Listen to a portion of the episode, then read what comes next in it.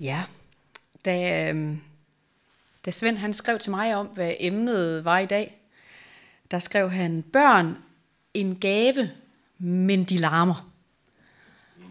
Ja, og så var den, at vise børn vores tro, var sådan den der, den næste.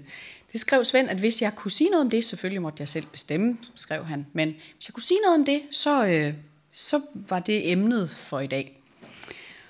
Og øh, så tænker jeg, så kom jeg her, så var der øh, høst, øh, høsttema også, så tænker jeg, det passer jo egentlig meget godt, for børnene er vel på sin vis også en frugt, og noget vi sådan høster. Og lad os også huske at takke for det. Øh, nogle gange så ser gulerødderne også mærkelige ud, og de ligner ikke lige præcis det, de skulle. Og sådan er det også med, med børnene. De, altså, de er ikke altid lige som vi havde forestillet os. Og de er absolut ikke ens. Men som jeg hørte øh, Peter A.G., han engang sagde, hvis øh, børn var ens, så var der jo ingen grund til at få så mange af dem. Så kunne man jo bare nøjes med en. Øhm, og det vil jeg sige, vi har, vi har fire børn, og de er absolut meget, meget forskellige. Og det, øh, det kan nogle gange være stor frustration, men det er jo også en glæde og en gave, for ellers så kunne vi jo bare have nøjes med en, hvis det var.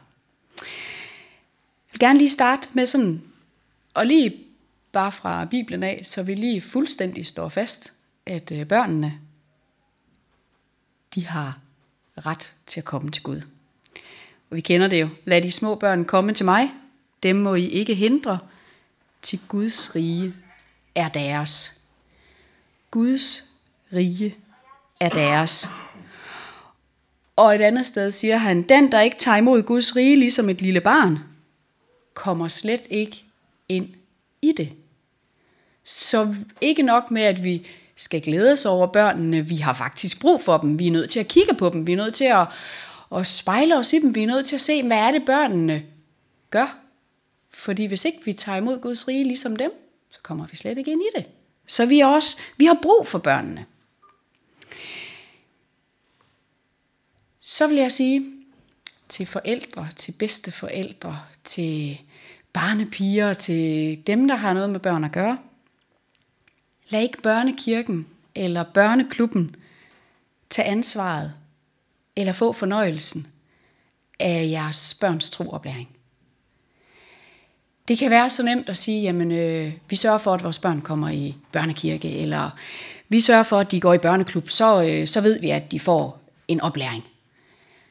Men øh, alle mulige undersøgelser viser, og det er det samme med skolen, må jeg sige, jeg selv lærer, så jeg er også nødt til at sige, at det er faktisk ikke, faktisk ikke kun det, de lærer i skolen, eller det, de lærer i børnekirken, de lærer noget af. Det er faktisk ikke engang det, de lærer allermest af. Det er faktisk i hjemmet. Det er der, de bliver aller, allermest påvirket, selvom vi synes, når de opfører sig dårligt, at vi tænker, at det er da ikke noget, vi har lært dem. Men det er altså hjemme hos os, de bliver allermest påvirket. Sådan i dag bliver det sådan lidt en blanding af sådan mine egne erfaringer som, øh, som mor, som familie. Og øh, ja, den mindste af mine børn, han er smuttet i børnekirke, så han kan ikke øh, sige noget. Line, hun sidder der, hun er den anden mindste.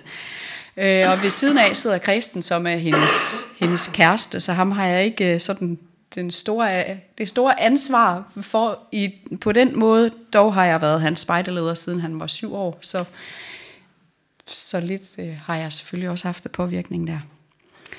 Øhm.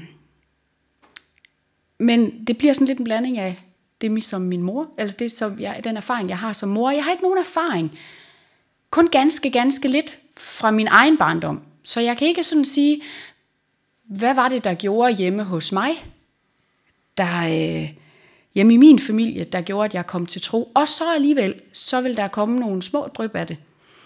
Øh, for selvom min mor og far ikke var bekendende kristne, øh, nu siger jeg, at jeg var, min mor er død, min far lever stadigvæk, men øh, så, så har jeg alligevel fået noget med hjemmefra, som, også, øh, som jeg også har kunne bruge senere.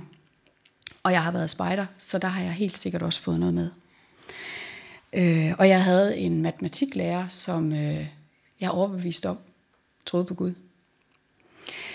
Øh, så det bliver en blanding af sådan de erfaringer, jeg har selv fra familielivet og barndommen, og så bliver det sådan min erfaring som lærer, som underviser, hvad er det sådan evidensen siger, hvad er det forskning, hvad er det alle mulige øh, ting siger om, om at indlære. Fordi vi skal ikke glemme, at det med at komme til tro på Gud, det dels har noget med vores følelser at gøre, vores øh, erfaringer med vores, sådan, vores sanseapparat, men og vores berøring af Gud og Helligånden og sådan det overnaturlige i det.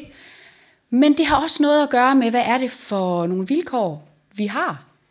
Øh, vi kender alle sammen fortællingerne om, at øh, en aldrig nogensinde har hørt om Gud og åbner Bibelen og kommer til tro.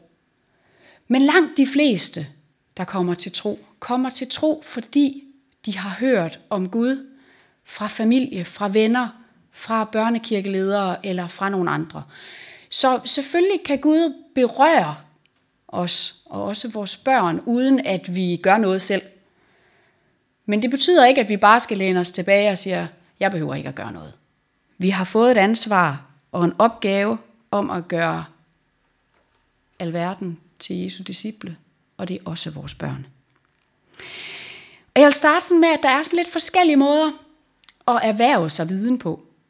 Fordi det er viden og erfaring. Vi kan, vi kan høre noget. Det er det, I sidder og gør lige nu. Og så er det, man bagefter kan sige, og, og hvor meget fik I så ud af det? Fordi det er faktisk ofte sådan, at det man hører, det glemmer man også ret hurtigt. Så kan man se noget. Og øh, det hjælper en lille smule, at de ser på mig. Det hjælper endnu mere, hvis man sidder og skriver det, man hører, eller det, man skal huske. For så husker man faktisk en smule mere. Hvis vi gør noget, så husker vi ret meget af det, vi har gjort. Men hvis man fortæller noget videre, så husker man allermest og får allermest ud af det. Og derfor skal I huske på, kan godt være, at præsten får løn for at stå her, men det er ham, der får allermest ud af det hver eneste gang. Sådan er det bare. Det er læreren, der får allermest ud af det. Det er med mindre man sørger for at, at få involveret til, at man kan fortælle videre, og at I går hjem bagefter og gør noget af det, I har hørt på gudstjenesten, eller fortæller det videre. Og hvis vi overfører det sådan til vores, øh, til vores børneopdragelse, så kan vi tale til vores børn. Det virker ikke ret godt. Det tror jeg, vi alle sammen godt ved. Så kan vi vise vores børn, hvad de skal gøre. Eller vise os, vise dem vores tro. Og det virker faktisk lidt bedre. Vi kan også udleve vores tro sammen med vores børn. Blandt andet ved at gå i kirke. Det virker mere. Men hvis vi lader vores børn fortælle om deres tro til os eller til andre, så er det altså det, der virker allerbedst. Og derfor kan vi ikke bare lade børnekirken og børneklubben og andre tage sig af det. Vi er nødt til at have dem selv til at i tale sætte deres tro og det, de har lært. Ja. Jesus siger i, i øh, Nej, det er så ikke Jesus, men i Korintherbrevet, der står der, det er jo Paulus, jeg gav jer mælk, ikke fast føde, for den kunne I ikke tåle, og det kan I heller ikke nu. Så det er mere sådan, hvad er det, vi, øh, hvad er det, vi så skal fylde på? Hvad er det, vi skal fortælle vores børn? Hvad er det, vi skal tale med dem om? Og øh, der er selvfølgelig, vi skal kigge på, det skal være aldersbetinget. Hvad, hvor er de egentlig henne i deres udvikling? Jeg har hørt mange eksempler på, øh, når jeg sådan får talt med nogen, jeg har lige været på, på sådan et kursus med en masse andre lærere, og så taler man jo lidt om, hvad skal, I, hvad skal man lave i weekenden? Det her, det var fredag og lørdag. Og da jeg sådan ligesom får fortalt, at, øh, at jeg, skal, jeg skal ud og tale i en kirke på søndag, øhm, så bliver det sådan meget en snak om, hvad er tro egentlig, hvad er det for en kirke, og hvorfor, hvorfor tror du egentlig? Og så er der også nogen, altid nogen, der kommer og fortæller, hvorfor de ikke tror. Nogle af dem kommer og siger, at de mødte meget tidligt i deres barndom den der fordømmelse. Den der, du er en synder, og så videre. Og der, der er vi bare nødt til at se, det kan godt være, at der er nogen, der er klar til at møde Gud, ved at få at vide, du er en synder, du har brug for tilgivelse. Det er der i hvert fald mange voksne, der kan møde Gud på den måde. Men der er børn bare ikke. Små børn er ikke der, hvor de oplever, at de er syndere. De er et helt andet sted. De har behov for bare at mærke kærlighed. Vi ved det også selv. De små børn, vi bærer meget mere over med dem. Hvad er det, de gør, når de ikke øh, opfører sig så pænt? Så prøver vi at omslutte dem med kærlighed. Og det er det, de har behov for. Og det har de også, når vi skal tale med dem om Gud. De har brug for at mærke Guds kærlighed fra de er helt små. Når de så bliver ældre, så kan de godt have brug for at høre, at der også er noget ondskab i verden. Men faktisk det der med at høre, at man selv er en synder, og man har brug for tilgivelse, det kommer faktisk ret sent i børns udvikling. Og vi skal ikke gøre dem, vi skal ikke fordømme dem, vi skal ikke sådan nedgøre dem. Vi har også selv forskellige ting, vi har brug for. Øh, nogle gange, så kan jeg have rigtig meget brug for at mærke, at jeg er tilgivet. Andre gange har jeg simpelthen bare brug for at mærke, at jeg er elsket. Og andre gange har jeg brug for at blive belært. Lige en løftet pegefinger. Gud han tilgiver nok, men der, han har også nogle forventninger til os. Øhm, og der er vi bare forskellige steder i livet, men der er sådan ligesom i børns udvikling en måde på det. Så det handler sådan lidt om at få sådan en status. Hvor er mit barn henne lige nu? Og så kan det være rigtig, rigtig svært, når man har børn over øh, mange år. Mit ældste barn blev 21 i går, og den yngste han øh, er 10. Så kan det være svært at ramme, så er det bedre at gå lige lidt nedad. Der er ingen af os, der tager skade af at høre om Guds kærlighed. Øhm. Så det er sådan noget med, hvad, hvor er vi henne lige nu? Hvad er det, vi har behov for? Øh, vi har forskellige behov. Hvis man aldrig nogensinde har mødt død i sit liv, så er det måske ikke det, vi skal tale med vores børn om, at, øh, at når, øh, med vores små børn på tre år, at øh, når vi dør, så kommer vi hjem til Gud i himlen. Hvis aldrig nogensinde de har mødt død, så er det svært at forholde sig til. Men den dag, de møder død, så skal vi også være parat til at fortælle dem om det. Og så, øh, og så er det der, hvor vi så kan se, jamen, øh, hvordan har jeg nogen, altså har jeg sådan, kan man sige, har jeg nogen erfaringer med det? Ja, jeg tænker, jeg tænker meget. Min Emil der på 10 år, da han var, da han var jeg tror han var en 3-4 år, der blev han rigtig, rigtig vred på Gud. Øhm, ja, min mor, Emil har aldrig kendt min mor, men han havde i hvert fald kendt min fars anden kone, som var en bedstemor for ham, og hun var så død. Og han var så vred. Og han gik ud i gården, og han råbte bare, Gud, hvorfor har du taget Asta fra mig? Jeg har brug for hende, det har du ikke. Og der var det tid at snakke med ham om, jamen øh, han havde jo alligevel den der sådan en erfaring om, eller sådan en tro på, at det var Gud, der havde taget hende. Eller i hvert fald, så var det Gud, der havde hende nu. Men der havde vi så snakket med ham om, jamen på et tidspunkt, så skal du være sammen med Asta igen. Så, så det er meget mere at gribe, gribe chancen, når den er der. Øhm, og det er selvfølgelig svært. Men under alle omstændigheder, så er det sådan nu, når vi sådan ligesom har fundet den her status, og det betyder ikke, at vi skal sidde og evaluere og sidde og analysere hver eneste gang, vi skal tale med vores børn. Men, men, det, men der, det er godt nok at have sådan lige sådan en baggrund, at bare fordi jeg har behov for tilgivelse og, og syndserkendelse, så er det ikke sikkert, at mit barn har det. Øhm, og når, vi så, når man sådan kigger på undervisning, så siger man, at vi har en status. Så har vi øh, noget opfølgning. Hvad er det så, vi gør? Og under alle omstændigheder, så er mit første, det er start tidligt. Vi skal ikke begynde at vente på, at jeg kan ikke tale med mit barn endnu, så det er nok ikke nødvendigt. Syng for jeres børn.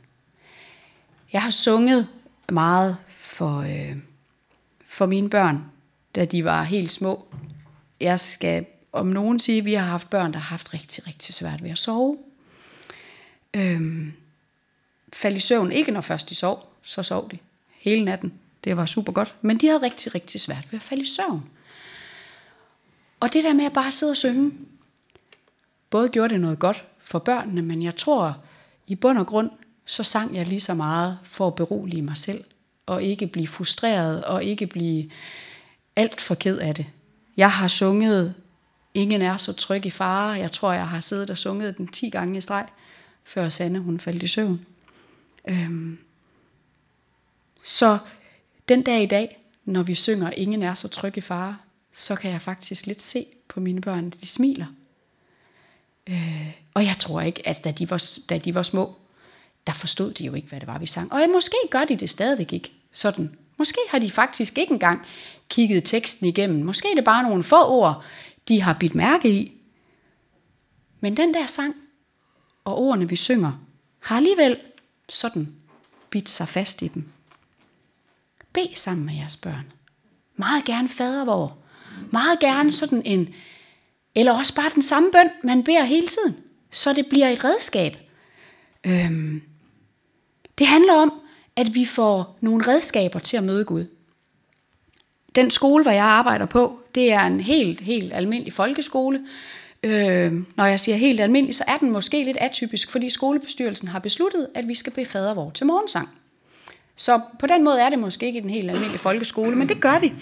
Og da vi havde det, vi havde det op at vende på lærerværelset, øh, der var nogle lærere, der sagde, skal vi virkelig blive ved med at bede fadervor til morgensang? Og så var der en anden lærer, der sagde, ja, det synes jeg. Det kan godt være, at øh, lige nu, der tænker børnene, hvad skal jeg bruge det til, og det bare er i vejen.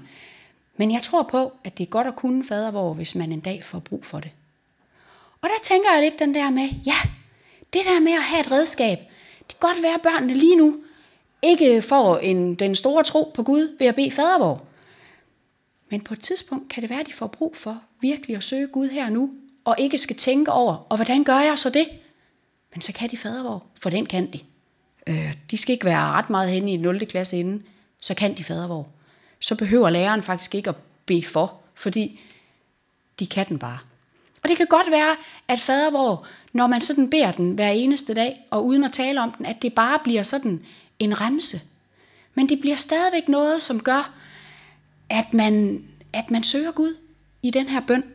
Øhm,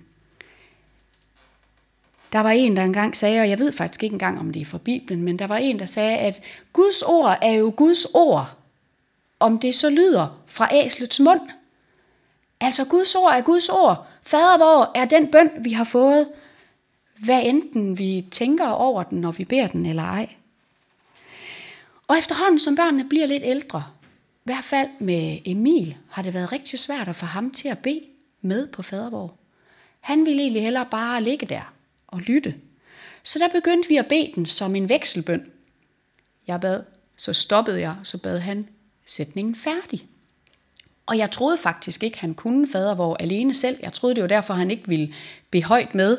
Indtil jeg en dag i kirken, øh, der tror jeg, han er en fire år eller sådan noget, og vi beder fadervor i, øh, i kirken sammen, og der hører jeg ham bede med hele vejen igennem. Så han kunne den sagten. Men han, det virkede bare meget bedre, at vi bad den som som vekselbøn. Og i stedet for at skælde ham ud, kom nu, nu skal du be med, så fungerede det her bare meget bedre. Vi skal tale sammen med vores børn. Grib mulighederne. Lige pludselig så er den der. Vi kan ikke altid planlægge den. På et tidspunkt så øh, havde Emil også slået sit knæ og øh, havde en kæmpe hudafskrabning. Og øh, da vi ligger der om aftenen, så siger han, øh, mor, det er da egentlig fantastisk, at det sådan bliver helt igen. Det gør min bamse ikke, hvis den går i stykker. Og så var det den der med at gribe den. Grib chancen for at få snakket med ham om, nej, for du er meget mere værdifuld for Gud end bamsen.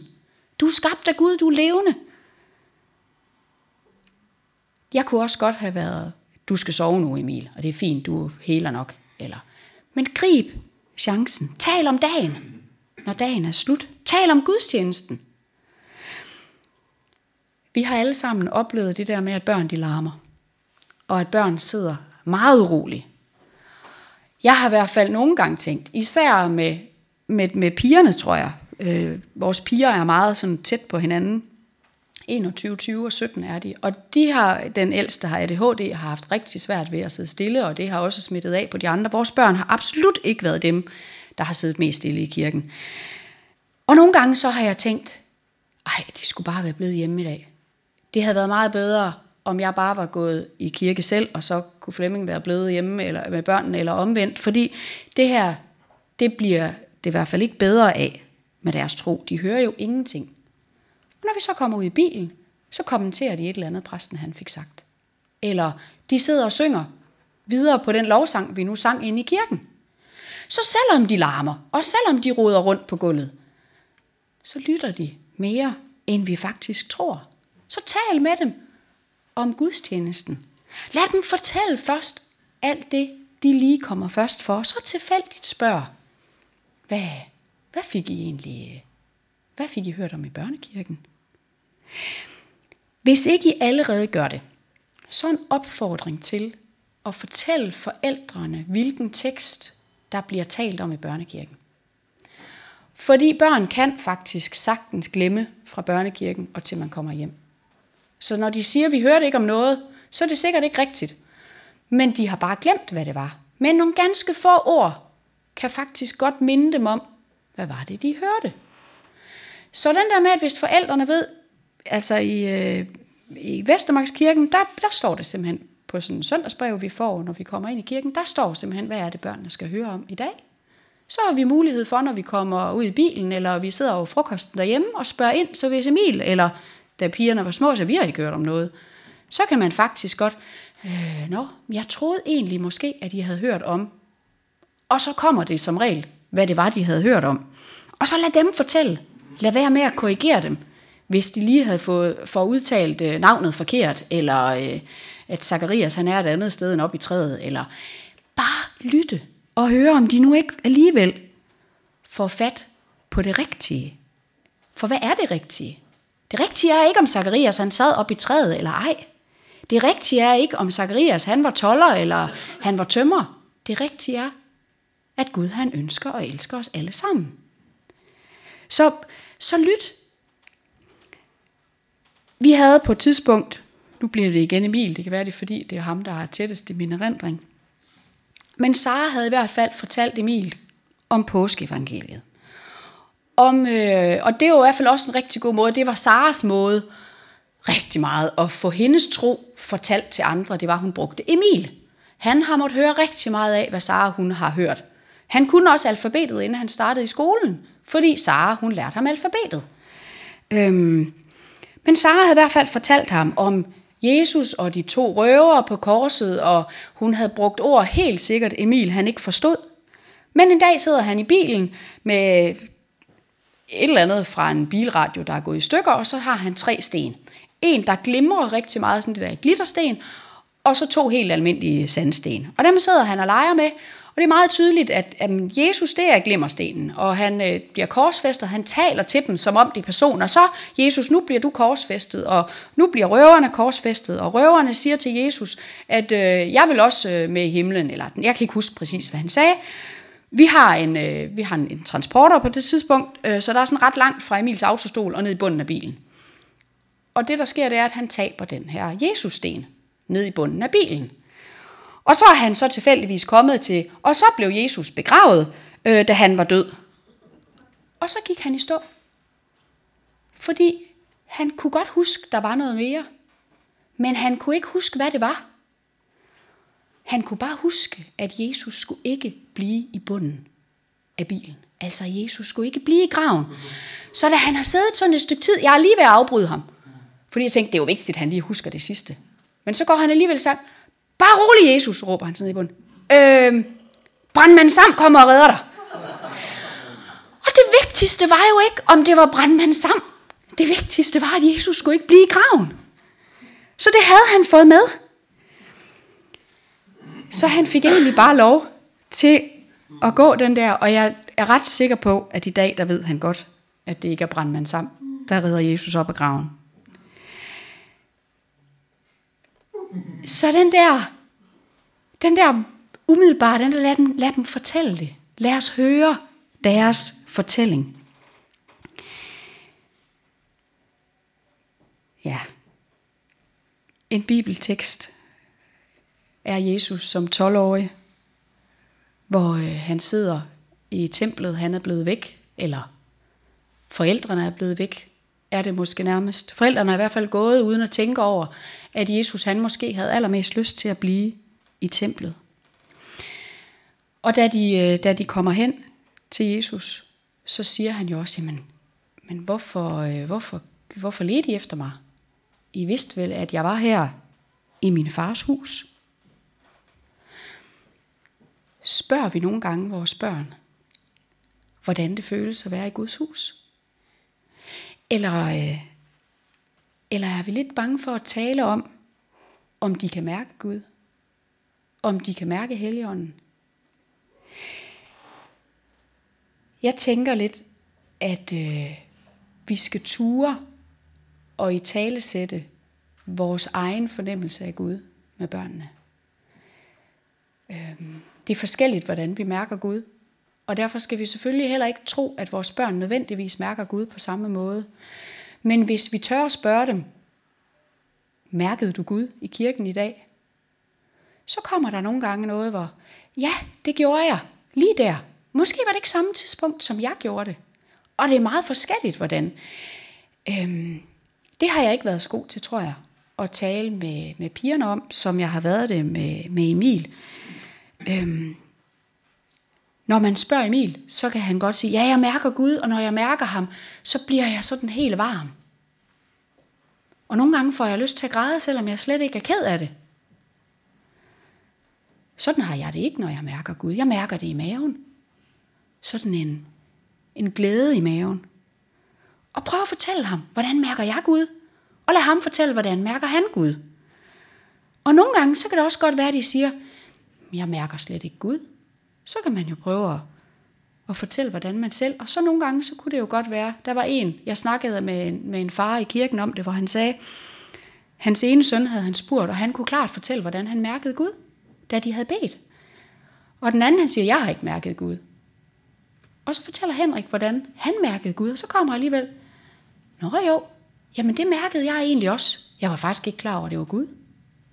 Så den der med at ture og tale med vores børn om noget, som egentlig er svært, og noget vi måske synes er lidt sådan privat, lidt intimt, det er det, jeg har sammen med Gud.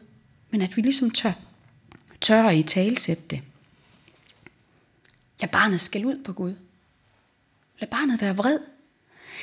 Vi skal ikke prøve at bortforklare, når der sker noget ondt. For det kan vi alligevel ikke. Vi skal ikke, øh, vi skal ikke tale som om, at vi er Gud. Vi skal ikke tale som om, vi forstår alt, hvad Gud han gør. Vi er enige om, tror jeg, at hvis Gud vil forhindre det onde, så kan han. Gud er stærkere end det onde. Jeg forstår ikke, hvorfor Gud ikke forhindrer det onde i mit liv. Hvorfor gør han ikke det? Jeg forstår det ikke. Men jeg ved, at Gud er med mig. Også når der sker noget ondt. Så lad os, lad os tale om det. Og nogle gange, så kan jeg også godt sige, at jeg forstår ikke, hvorfor Gud ikke griber ind. Lad os turde sige til vores børn, jamen, jeg forstår ikke alt omkring Gud. Men jeg ved, han er med mig. Vend altid tilbage til, at jeg ved, Gud er med mig. Og det ændrer ikke på hans kærlighed til mig, om der sker noget ondt.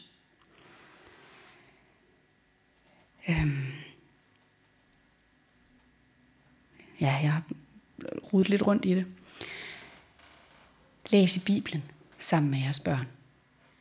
Øhm, det behøver ikke at være øh, Bibelen på den autoriserede udgave. Det behøver ikke at være Bibelen på hverdagsdans. Det kan være en børnebibel, og man kan læse i børnebibelen rigtig, rigtig længe. Nogle gange kan jeg faktisk også godt finde børnebibelen frem. Fordi nogle gange, så hvis jeg rigtig har brug for Guds kærlighed, så finder jeg børnebibelen og mærker Guds kærlighed derigennem. Det kan også godt være, jeg spurgte faktisk mine piger, da, vi, da jeg fik den her, så tænker jeg, hvad kan I huske fra da I var små, som har gjort noget i jeres tro? Og de kunne ikke, og Sara hun fik sagt, nogle gange så gik vi i gang med en andagsbog, og det holdt tre dage så glemte vi det, eller vi skulle noget andet, eller vi havde ikke lige tid. Øh, men det hun kunne huske, det var, at vi havde mandakorn stående, sådan en krukke, øh, som vi havde stående, og så trak vi sådan en. Og så læste vi den op fra Bibelen på hverdagsdansk. Og det var ikke altid, at de forstod lidt, hvad der stod, men så måtte vi jo snakke om det. Det var bare et enkelt vers. Og den stod der på bordet. Lidt ligesom vitaminpillerne. Det tager ikke så lang tid. Og det var alligevel noget, som hun i dag kunne huske. Øhm. Ja. Så er der... Øhm. Så er der et... Øh, det var sådan meget, hvad er det, vi gør derhjemme? Hvad er det, vi gør med vores børn? Så er der et, øh, et ja, en eller anden, der har sagt, it takes a village to raise a child. Altså det kræver, det kræver en hel landsby, eller en hel by, at opdrage et barn. Og sådan er det også lidt med, med vores børn. Det kræver altså en hel kirke, en hel menighed, at få et barn til tro. Det er ikke altid nok, at det sker derhjemme. Ligesom jeg sagde, vi ikke kun kan gøre det i kirken. Men vi som forældre skal jo ikke stå alene. Det er super vigtigt med børnekirke, med spejder og med børneklub og teenklub, og, og det er fantastisk at hø- se, hvad, eller høre, hvad der sker i jeres teenklub hernede. Det er så vigtigt. Vi skal ikke sige, at nu er det forældrenes opgave, og vi har ikke noget ansvar. Det er rigtig, rigtig vigtigt. Vi skal give vores børn mulighed for at møde andre end forældrene, der tror. Andre voksne, andre børn. Vi skal ikke underkende, hvad fællesskaberne de gør for vores tro. Der er også en grund til, at vi kommer i kirken hver søndag. Det er ikke, fordi vi altid synes, at præsten taler noget, vi kan bruge. Men det er faktisk også fordi, at vi har rigtig godt af vores fællesskab. Der vil også være nogen, der kommer i fællesskabet, før de tror på Gud. Jeg tænker i hvert fald, at øh, nogle af de spejdere, der har været, de starter som små spejder, og vi har ikke holdt lange, dybe andagter med spejderne. Vi prøver at holde nogle små andagter og synge nogle salmer og få dem med i kirke en gang imellem, og ellers prøver vi at vise vores tro ved den måde, vi er på. Men nogle af de spejdere, de går videre over i teenklubben. De går videre over i ungdomsklubben. Og noget af det, der gør mig rigtig glad, det er, når der sidder sådan en spejder på kirkebænken søndag morgen, uden forældrene. Så tænker jeg alligevel, fællesskabet startede med at få dem derind, men fællesskab kan nok ikke alligevel få en teenager til at stå op søndag morgen, når resten af familien sidder derhjemme og spiser rundstykker og så går i kirke. Så, så vi skal ikke underkende fællesskabet. Det er rigtig, rigtig vigtigt.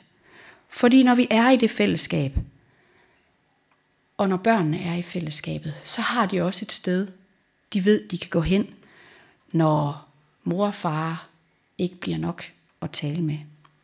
Vi skal knytte generationerne sammen. I Vestermarkskirken, der gør vi det, når, når der konfirmanderne bliver præsenteret, så bliver de koblet på en af de ældre i menigheden, der er forbeder for dem i det år, de nu går til konfirmandforberedelse. Hvorfor gør vi det ikke, når barnet bliver barnevelsignet? Kobler dem på. Det bliver meget, om der er en på scenen og med til at bede for dem. Eller sådan. Men kobler dem på en eller to i menigheden og siger, du har ansvaret for at bede for det her barn. Og jeg er sikker på, at det sker. Jeg er sikker på, at der sidder nogen i menighederne, der i den grad beder for børnene. Men vi må gerne i tale sætte det. Børnene må gerne vide, der er en, eller måske to, tre, der beder helt specielt for dig. Vi har børnekirke, og selvfølgelig skal vi gøre noget for børnene som, øh, som er relevant for dem, og som de kan forstå. Men vi skal heller ikke underkende børnene. Vi skal ikke, vi skal ikke nedgøre dem og tænke, ja, de må lige holde til at være herinde i starten, øh, og så er de nødt til at komme ud, hvor der bliver noget, de forstår. Jeg er sikker på, at Gud også kan ramme et barn. Der er børn, som i perioder ikke vil i børnekirke. De vil ikke forlade deres mor. De kan ikke lide at komme ud. De vil bare gerne sidde herinde og sidde og tegne, eller gøre noget andet. Måske larmer de også en lille smule. Men jeg tror, at Gud også kan ramme et barn gennem en prædiken, eller bare gennem Helligåndens tilstedeværelse. Så selvfølgelig skal vi gøre noget, som børnene forstår. Men vi skal ikke underkende Guds evne til at få os alle sammen til at forstå. Det jeg tror, vi skal passe mest på med, det er ikke at pådutte børn vores tvivl, vores fordømmelse. Emil han lærte mig det i høj grad. Vi sad i bilen på vej til Vejle, det er faktisk ikke ret lang tid siden, og lovsangen kører på, øh, på, ja, på CD-afspilleren, og Flemming og jeg sidder egentlig og snakker sammen. Vi hører nok ikke ret meget af det der lovsang, men pludselig så siger Emil fra bagsædet, det giver da ingen mening det her, siger han. Og jeg var faktisk lidt i tvivl, om han talte om det, vi snakkede om, eller han talte om lovsangen, eller hvad det egentlig han sad med, og hvad det var. Så, hvad er det, der ikke giver nogen mening? Ja, den der sang, de lige sang. Og jeg havde ikke hørt det, så vi måtte så sige, hvad sang det? Ja, men prøv lige at høre den, mor. Så hørte vi den forfra. Og øh, det han sang, det var, at øh, selvom jeg flygter Gud, så løber du efter mig. Og jeg tænkte, det gav da super god mening, at Gud han ønsker altid at have mig hos sig. Også selvom jeg i perioder flygter, eller jeg prøver at stikke af, så er Gud ikke bare ligeglad og siger, når man så går din vej. Nej, Gud han løber efter mig.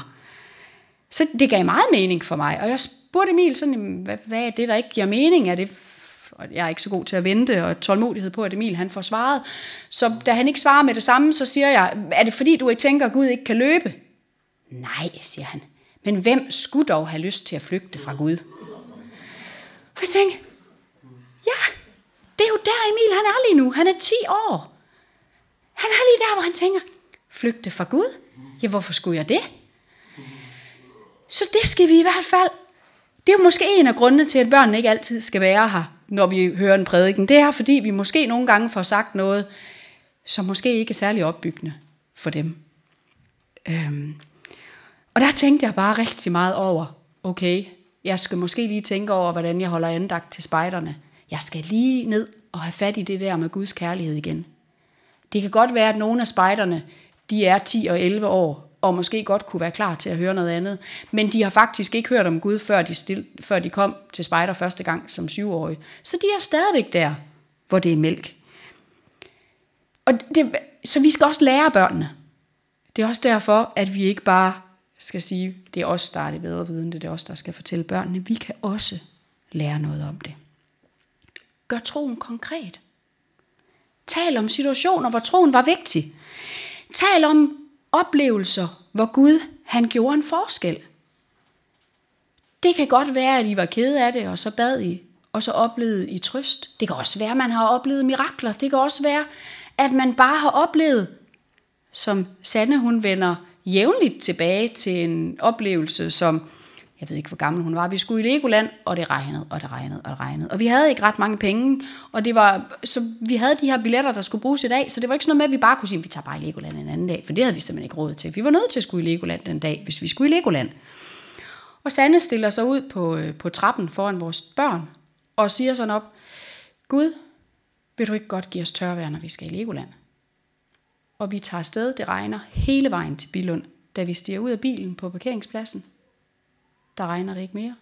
Og det er tørvejr, indtil vi sætter os i bilen igen. Og der tænker jeg bare, hold da op. Det kunne vi jo godt have undskyldt med. Ah, men på vejrudsigten, der sagde de også. Eller, ah, men det er jo byvejr i dag. Og... Men det var jo Gud. Jeg tror, det var Gud, der hørte sande. Vi er nødt til også at kigge på, når vi kan blive frustreret over, at vores børn, de larmer. At vores børn, de ikke hører ret meget efter. Og så har de nok heller ikke, hvis ikke de hører efter, hvad jeg siger, så har de jo i hvert fald ikke husket øh, budene, hvor der står, at de skal ære deres mor og deres far. Så de nok, øh, Gud kan nok heller ikke komme igennem til dem. Så er det vigtigt at kigge på dem og tænke, okay, der er faktisk tegn på læring, kalder vi det i skolen. Som når Sanne, hun ligger i sin seng, og vi beder. Og Sanne har altid været med til at bede. Øh, så siger hun på et tidspunkt, så kan du godt gå, mor. Og jeg tænker, Sande, vi har jo ikke sagt ammen endnu, vi er jo ikke færdige. Nej, men jeg skal lige snakke med Gud om noget, du ikke skal høre, siger hun. Det er jo tegn på læring. Hun har mødt Gud. Og det er bare så vigtigt, at vi tager det med. Så når Emil han sidder og tror, det er Brandmand Sam, der har reddet Jesus, så er det stadigvæk tegn på læring. Det der med at synge, det der med at læse. Det der med at tale om teksten sammen med børnene, der kan man godt have den der, ah, ej, jeg synger altså ikke ret godt.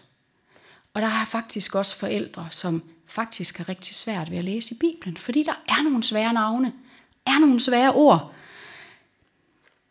det er ikke altid kvaliteten af den måde, vi udfører det på. Det er nærværet. Det er bare det, at vi tør.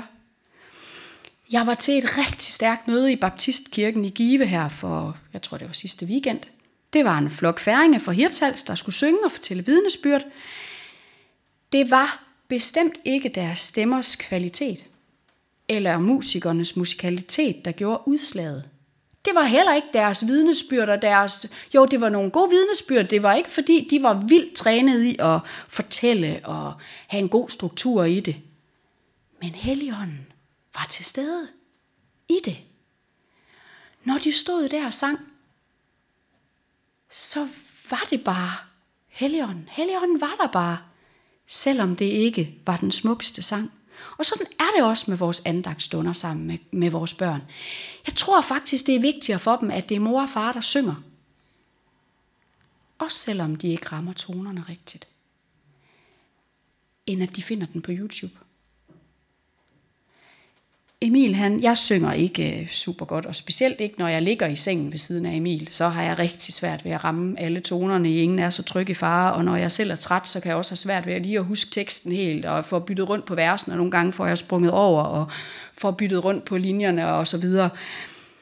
Og en dag, hvor Emil han var alene hjemme sammen med Sara, så siger han, jeg vil have, øh, du skal synge godnatsang for mig, du skal synge Ingen er så tryg i fare. Og Sara, hun til, at den tekst skulle hun ikke lige huske sådan så godt, og hun ville ikke lige synge for ham. Så hun finder den på YouTube. Og Sara, hun sagde, mor, den var faktisk ret god. Altså, det var ikke, det var ikke sådan en, hvor, hvor kvaliteten ikke var god. Den var god. Og Emil, han siger, mor synger bedre. Og det er jeg sikker på, at mor ikke gør. Men nærværet er måske bedre, når det er mig, der synger. Så vi skal, vi skal sådan virkelig passe på med, at vi ikke siger, at jeg gør det ikke så godt som dem i børnekirken. Dem i børnekirken, de er også meget bedre til at fortælle bibelhistorien, end jeg er. Eller YouTube, øh, stille stunder på, det er også bare meget bedre, end når jeg synger. Det tror jeg ikke på. Jeg tror på, at vi er de bedste for vores børn. Vi skal også huske på, at børnene de nås meget forskelligt. Som jeg startede med at sige, hvis børn var en, så var der ikke grund til at få så mange af dem. Der er forskellige måder at vise børnene på, at vi elsker dem. Forskellige måder at gøre dem glade på. Vores den ældste, hvis jeg skal gøre hende glad, og sådan har det altid været, så skal jeg foreslå hende, at vi ser en film og spiser noget slik. Så er hun glad. Hvis jeg skal gøre Sande glad, så skal jeg sætte mig ned, og så skal jeg lytte på, at hun fortæller om sin dag, minut for minut, fra morgen til aften, og at hun bare får lov at fortælle om alt det, så sagde den, og så sagde den, og bare lytte. Hvis jeg skal gøre Line rigtig glad, så skal jeg sætte mig ned og spille et spil kort. Eller vi skal ud og klatre, eller vi skal bygge huler, da hun var mindre, så skal vi gøre noget sammen. Det er egentlig alle sammen meget legitime måder at gøre vores børn glade på. Det er gode måder at være sammen med sine børn på. Emil, han bliver allermest glad, når han får gaver. Det er en rigtig svær måde. I hvert fald for mig. Det blev, for mig var det rigtig svært, da jeg fandt ud af, der er den der børnenes, noget, øh, børnenes kærlighedssprog. Da jeg sådan lidt fandt ud af, hold op, det der gør ham allermest glad, det er faktisk at få gaver. Det behøver ikke at være store gaver. Lige nu er det små plastikfigurer, der koster en krone stykket. Men han bliver så glad, når han får den. Men det bliver meget, ah, man køber sit barn. Men prøv lige at høre, Emil er også skabt af Gud. Og når Emil bliver rigtig glad på den måde, så tror jeg også på, at vi skal lytte til det. Det jeg så har fundet ud af, og det jeg sådan kan se sådan tilbage i årene, det er, at han har faktisk været den nemmeste at tale med Gud om. Fordi det, der gjorde ham rigtig, rigtig glad, det var at købe et eller andet lille kors. Eller en lille engel. Eller, og han gemte det. Det var vigtigt for ham. Han havde det liggende ved siden af sin seng og skulle have fat i den her bronzeengel, hver gang han skulle bede. Så vi er også nødt til at kigge på, hvad er det for nogle børn, vi har. Hvordan er det, jeg når dem? Hvis jeg gav Line en blyant, hvor der stod et bibelvers på, så ville den være væk, inden hun havde forladt butikken. Fordi det ville ikke, det ville ikke være vigtigt for hende. Men hvis jeg gik et sted, hvor der var nogle skulpturer, eller hvis vi gjorde et eller andet, hvor vi så samtidig talte om Gud, så ville det være meget vigtigere. Men for Emil var det de der små gaver. Hvad han ikke har derhjemme af halskæder med kors. Men han passer på dem. Øhm, han kan også godt smide dem rundt omkring. Men så finder han dem lige. Og så, åh ja, så var det lige den der gave. Børn larmer. Lad os nyde deres forstyrrelse. Det betyder ikke, at vi hele tiden skal være fokuseret på børnene. Og at vi skal huske, at det er vigtigt, at vi husker os selv i det. Vi skal også søge vores egen udvikling. Vi skal også have lov til at nyde, at børnene de er i børnekirke, og vi kan sidde her. Vi skal også have lov til at læse i den bibel, vi nu synes. Vi skal også have lov til at tage til møder, som børnene ikke får noget ud af. Men vi skal også huske, at børnene de kan lære os noget. Så er det vigtigt, at vi ikke siger, at børnene er vores fremtid. Det hører vi så meget. Det er vigtigt, at vi husker børnene, fordi børnene er vores fremtid. Nej, børnene de er vores nutid. Det er lige nu, de er her. Og det er lige nu, de kan lære os noget. Og det er lige nu, vi skal være der for dem. Ja. Lad os lige bede sammen. Kære Gud i himlen, tak fordi du har skabt hele verden. Du har skabt afgrøderne.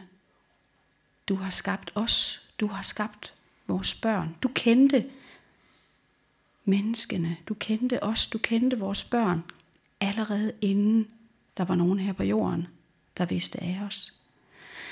Du ønsker at nå os med din kærlighed.